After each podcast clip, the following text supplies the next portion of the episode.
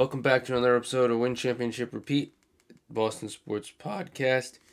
And on this week's episode of the podcast, we are going to be looking at some Patriots news um, involving Tom Brady uh, that um, I believe I already uh, kind of talked about a little bit, but I want to kind of uh, bring it up uh, again, discuss and then I want to talk about the um, news involving the um, Red Sox and their offseason and what has taken place. Um, so let's get started. So there were rumors with the Patriots and Tom Brady that came out last week, two weeks ago, about the potential of a reunion between Tom Brady and his former team next season. And it was talking about how if the Patriots could get a good offensive coordinator and get a good um, coaching staff, then Brady might be interested in coming back. There were also reports that were thrown out saying that the Patriots could look to trade Mac Jones for a first round pick. Now, there are a lot of great football teams that need a quarterback. And so, in the case of trading Mac Jones, there are a lot of teams that would have interest. Tom Brady to the Patriots is an interesting move. I think there's a possibility because number one, if you add a another pick, you have two first round picks. You have Tom Brady in there. Rhamondre Stevenson looks very good. You know, Hunter Henry's there. If they move on from Jonnu Smith, who knows? They have a boatload of cap space. They have a clearly capable backup in Bailey Zappe. Bailey Zappe could be a starter at some point in his career. And if Tom Brady's your starter and Zappe's your backup, Zappe learns from the greatest quarterback, so he gets a good look. He gets to see what's going on. Mac Jones can start somewhere else. Obviously, um, I don't know if he will, but you know the Patriots could uh, go out there and add in Tom Brady uh, if he wants to really come here. Um, then uh, I got no problems with it. Um, he would be a a very good player for this team. I think with all of the you know you know history with this team and what he brings to the table, um, and I honestly think he could be um, he could be a very good uh, addition if they decide to go for it. He could just stay with Tampa or go somewhere else. Um, but it's it's definitely a possibility. I think um, there is uh, a chance it could happen, uh, a very small chance in my opinion, but there is still a chance. Uh, I think we'll see how the season goes with Mac Jones, and um, you know we'll go from there. But right now, uh, I would say um, it looks like probably not going to happen, but I guess you never know, um, and uh, kind of have to wait and see what happens with the season. Obviously, if Tampa Bay makes the playoffs, then that'll obviously help them tremendously. Patriots are playing the Arizona Cardinals. Arizona is um, not one of the greatest teams this year. They aren't the worst team in the world. Um, and they are in third place in the uh, NFC West. Patriots are in last place in the AFC East, but only a game behind the Jets, um, and they hold the tiebreakers over the Jets. Cardinals have lost four out of five recent. Uh, Patriots got three out of um, five of their last games were victories. Uh, Patriots are minus one and a half. Right now, Damien Harris is questionable. Jalen Mills is questionable. Isaiah Wynn is questionable. Yodny Cajuste is questionable.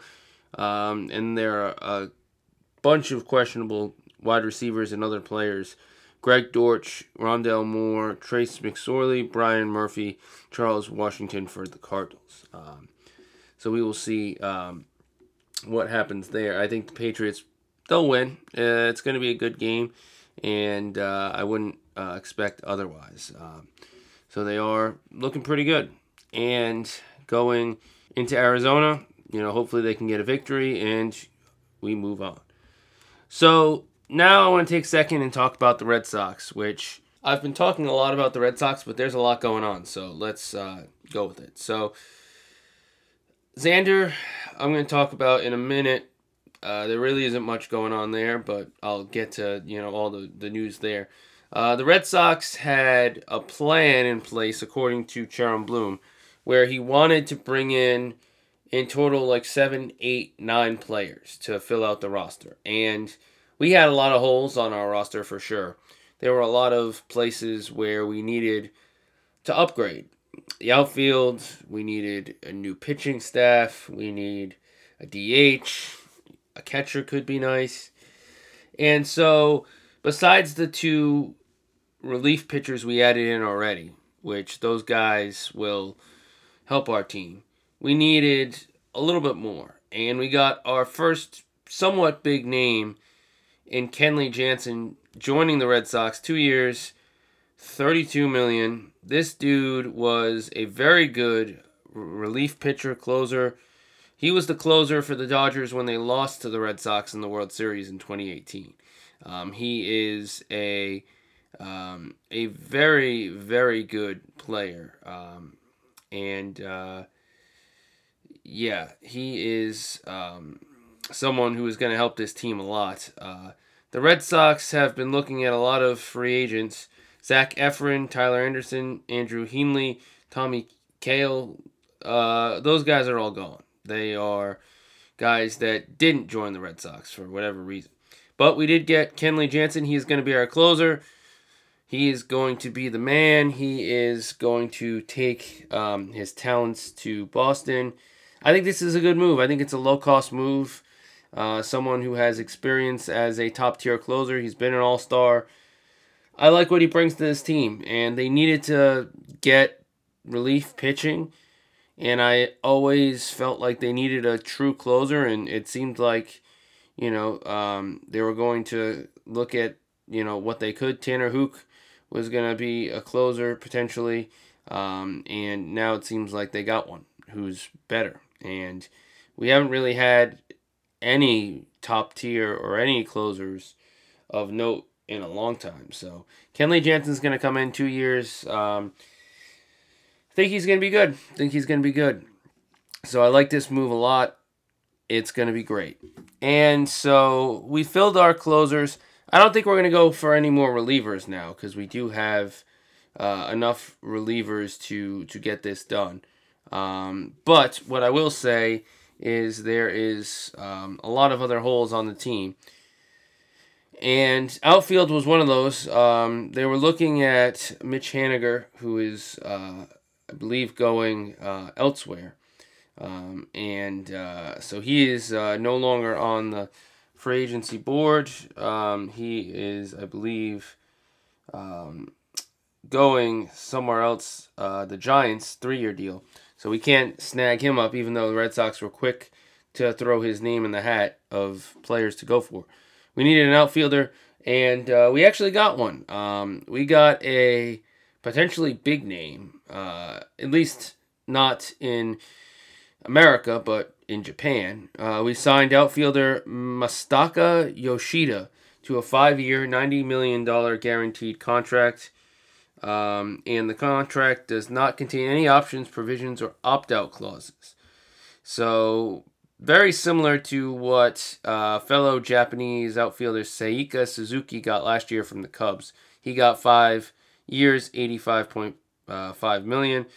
Um, they need outfield help, and this is something to uh, to do. Um, and he has a career point three two seven 0.421 and 0.539 line. Um, and uh, 2022 numbers 0.335, 0.447, 0.561 through 508 trips to the dish this year. This is on uh, MLBTradeRumors.com, which is giving me all this information. Because um, I don't really know anything about him. He's an outfielder. He's from Japan, and that's about just what I got. But uh, yeah, um, this is probably going to be a great move. Uh, 21 homers in four of the last five years. He collected over 20 doubles in five years running. He's never reached 30 long balls in a season, but 20 plus homers, uh, not too bad. Um, and this fills a lot of needs. Um, this fills a shit ton of needs, and I think this is going to be one of the um, one of the best moves uh, for the Red Sox. So it looks like right now um, we do have exactly three outfielders. Um, we have uh, Verdugo, Kike, and now Masataka Yoshida. Now, I don't know if they're going to go for another outfielder. I don't know if Kike is going to move into the infield. Um, we don't know what's going to happen with um, Xander. Um, but bringing in Yoshida is a good move. I like this guy a lot. I like what he brings to the table. Uh, again, I don't know too much on him, but uh, from what I've been reading just recently, just to catch myself up, it looks it looks pretty good. So the Xander situation, let's let's talk about that. Um, Xander Bogaerts has it's been a whirlwind of stuff because there have been reports that um, heavy discussion um, between Xander and the Red Sox, and then I saw uh, maybe other teams are interested, maybe the Red Sox aren't, um, and it's been one of those things where I've basically been looking at this and everything has changed, um, like by uh, the day, and um, they are in heavy discussions, according to Jon Heyman of the New York Post. Um, and uh, it's one of those things where I think they have to pony up if they really want to bring him in. And um, if not, then, you know, who really knows uh, what they're going to do. But I honestly think if they really want to bring him in, um, and keep him long term, which they should try and do, uh, they're gonna have to uh, they're gonna have to um, pony up for sure. And uh, you know, I don't know exactly what's gonna happen. So now that we added a closer and we added an outfielder, he is a left-handed bat, so we might need a right-handed bat. But um, let's uh, talk about what the next couple of moves should be. What should be the next game plan for Red Sox? What should they do now? So, number one on my list is signing Xander Bogaerts or another big name guy to play shortstop, whether that's Dansby Swanson, whether that's um, Carlos Correa. I have said before that I think it would kind of be rough to not sign Xander but sign someone else, um, unless the price is like completely like way off in terms of value. Like if Xander wants X amount, let's say he wants a lot of money and somebody else doesn't want as much, like 20, 30 million less, um, then maybe you'd consider bringing in another one of the options out there, like Dansby Swanson, who's probably not going to get as much as Xander. And if that's the case, um, that's fine. Um, obviously, if the prices are um, around the same uh, range, then just try and go for Xander. But um, if there's a big difference and you don't want to pay that big difference, then I guess I can understand going for someone else. But they do need to sign Xander or a big name player. There is reports that the Red Sox are in on Swanson as a backup plan at shortstop. Um, According to Mark Bowman, the Cubs, Cardinals, Twins, and Red Sox are among the teams who have thus far shown the most interest in Swanson. Um, so if things don't work out with Xander, then um, we'll see what happens. Uh, but Swanson could be an option. So shortstop. Number two is adding in a top free agent pitcher. Uh, it doesn't have to be Carlos Rondon. I think he's going to want way too much money from what we can stand for. But uh, there are other guys out there. Um, they have uh, Senga, who is the starting pitcher. He's Japanese. Maybe we added an outfielder from Japan. Maybe he'll try to recruit uh, Senga to join the Red Sox as well as a starter. Um, I don't know, but he could be an option. Chris Bassitt could be an option. Um, there are other pitchers. Uh, we could go for, I think he's with the uh, Marlins. We can make a trade for Pablo Lopez. Um, if we choose to go for a starting pitcher via trade, but I think he'll cost a lot. So adding a starter via free agency probably might make a lot more sense. Um, and there's a chance that it could be a starter who isn't, you know, your top guy, but he could be like a team's number two option potentially. So that's uh, number two on my board. Number three is bringing in a designated hitter who most likely a right handed bat because we probably need someone who fits that more so than a left handed bat.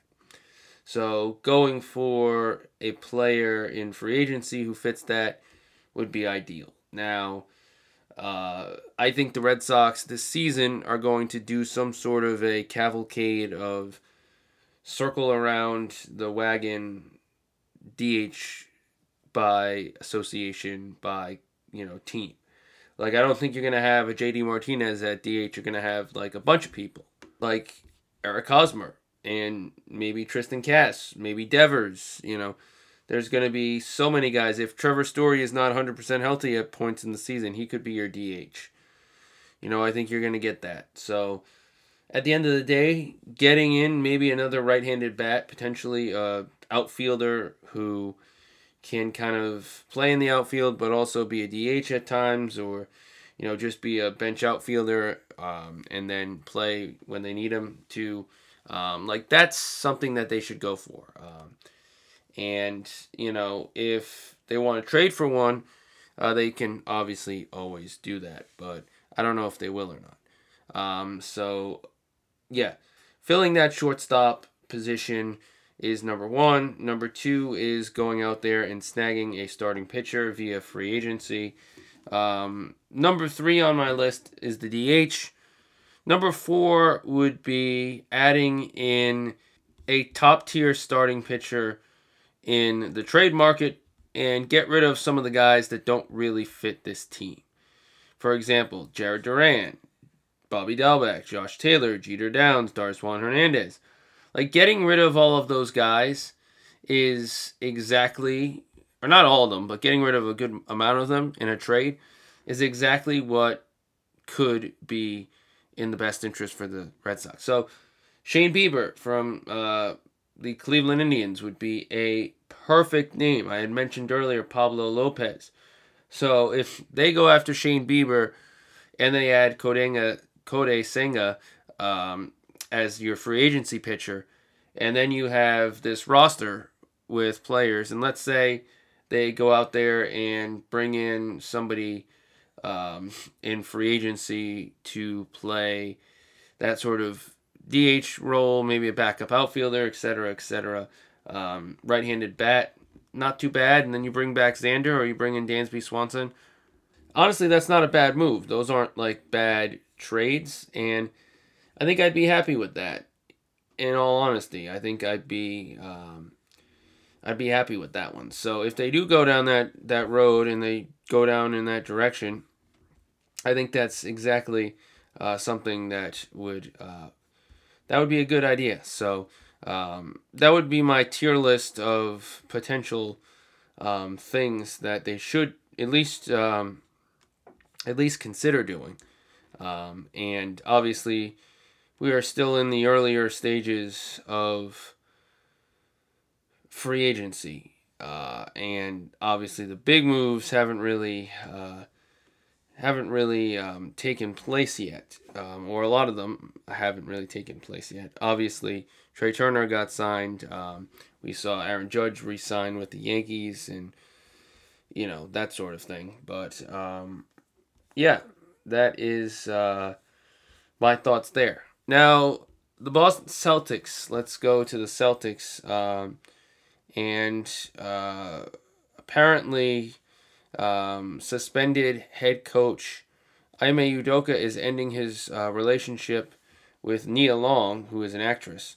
Uh, there was the affair with the Celtics staffer that caused him to end up uh, getting um, suspended, and now he has to deal with um, deal with that. So for um, the uh, situation involving Ime, nothing's changed. Um, he is still uh, suspended, and I really just don't see him coming back, especially with how great they're doing.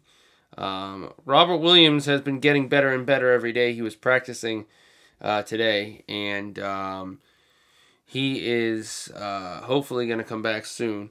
Uh, but I don't want him to rush back. We don't need him at the moment to rush back. So that's uh, that's fine. Um, in terms of the team overall, um, I think having uh, Al Horford as our defensive anchor, um, our veteran presence, he's going to be here for a little while.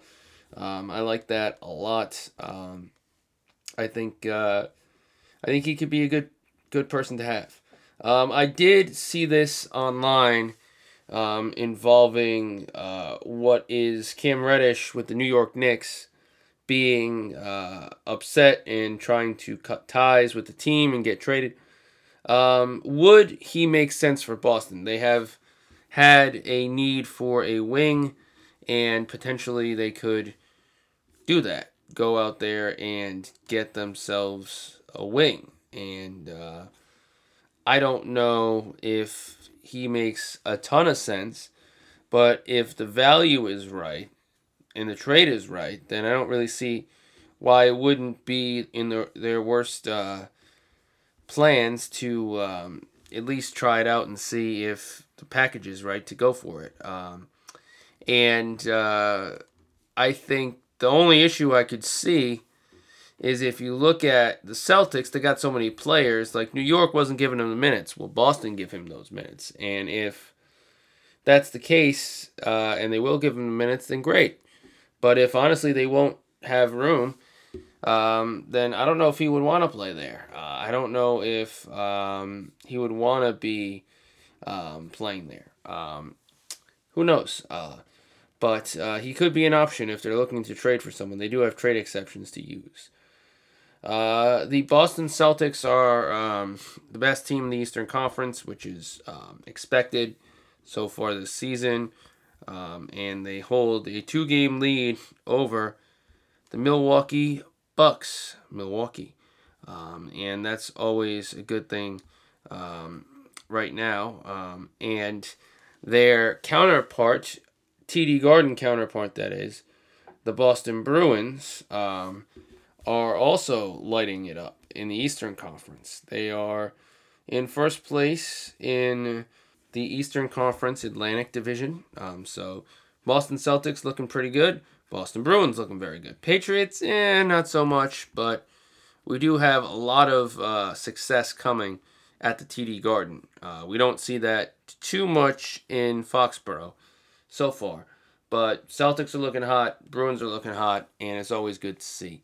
Uh, when Boston sports does well, um, it's always a good thing. Obviously, a lot of the league doesn't like it, but I sure do. So, um, yeah, uh, I'd say uh, it's going good.